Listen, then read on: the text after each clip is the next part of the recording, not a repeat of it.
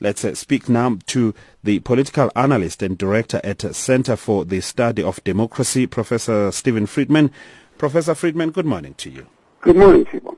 All right. So now uh, the minister has responded to the 27 questions.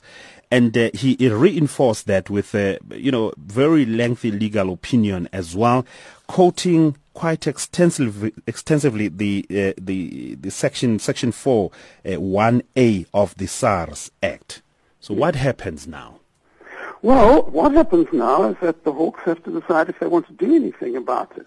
What the minister has done in this uh, response is to say that the so-called rogue unit, uh, according to his lawyers uh, and according to himself, was a perfectly legitimate operation which was investigating people who were not meeting their tax obligations or were breaking the law in some other way, uh, and that therefore he didn't break any law, uh, and he has no case to answer.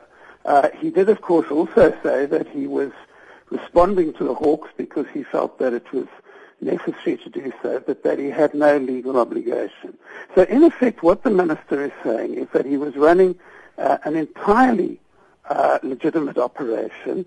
He was investigating uh, criminal behavior.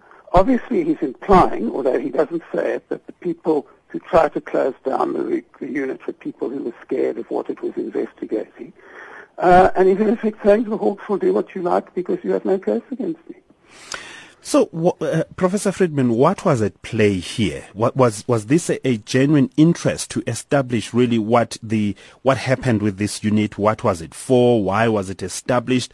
Or you get that uh, there were other, you know, uh, motives behind the the investigation and the and the questions? Well, Bongi, I've I've been uh, able to read all the court papers uh, not in this particular case, but there have been previous cases uh, in relation to this which haven't gone to court. And I think we're dealing with two things here. First of all, we're dealing with a battle within government, uh, and to a certain extent within the governing party. Uh, there are some people who want uh, Mr. Gordhan out. Uh, I don't think they're going to succeed, but they want him out, and they see this as a way of pressuring him. Uh, Mr. Gordhan and the Treasury believe that they're fighting the, a battle uh, to protect the country's finances against people who want to get their hands on it, uh, and they see this as part of this battle. Uh, and that's obviously very important. The other thing which is equally important, which is part of this, is that if you look at those court papers, one of the problems we have in this country is that we have groups of people in government who get together with groups of people outside government uh, in, in order to get up to activities which uh, are not in the interests of South Africa. Uh, and this seems to be another case like that. You had people involved in illegal cigarette smuggling uh, who were worried about this unit because the unit was investigating uh, illegal cigarette smuggling. Uh, and they tried all sorts of ways to close down the unit because they were threatened about this. Uh, it doesn't only happen in SARS. Uh, it happens in various other parts of the society. So it really, you know, it looks like some sort of messy dispute between a minister and a group of police officers. Uh, it's actually about the future of the ANC and government, uh, and it's actually about whether we beat corruption in this country. Mm. You see, the question that uh, that is arising here, though, uh, Professor Friedman, is that uh, you know the minister has gone into you know length, uh, just uh, explaining why it was established. And he says that, uh, you know, th- this unit was established uh, to perform very important functions for and on behalf of SARS. But he goes on to say the activities of the unit well, during my time as the commissioner, we employed 26 odd people, a minuscule part of 15,000. My knowledge of the unit's day-to-day operations was uh, consequentially very limited if it's it's a specialized unit created to look at specialized uh, transgressions, and, and, and the commissioner then at that time doesn't know the day-to-day operations of uh, the, the, unit, then uh, want to ask some more then as as the Hawks then. Well, I, I don't think you can necessarily ask. Well, I mean, unless you have concrete evidence. You see, the problem with this this issue is that there isn't any clear legal process which has been operating here.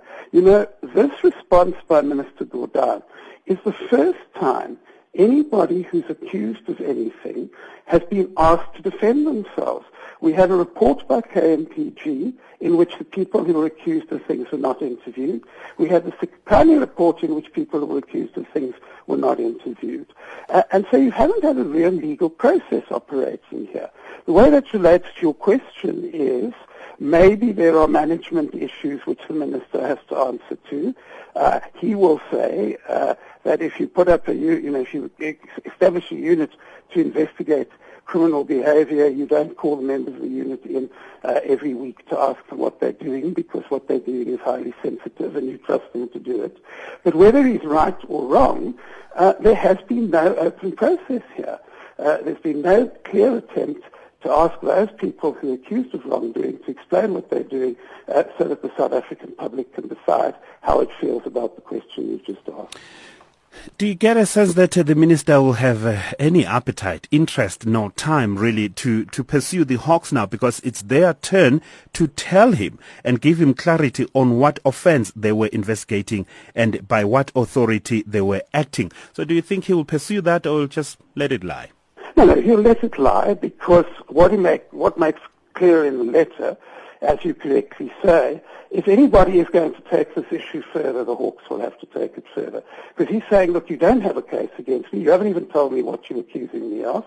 Uh, and therefore, uh, I've done you the courtesy of answering your questions, but he's certainly not going to do anything more. Uh, it's now up to the Hawks to decide whether they want to pursue this, despite the fact that he says that they have no legal basis to do so.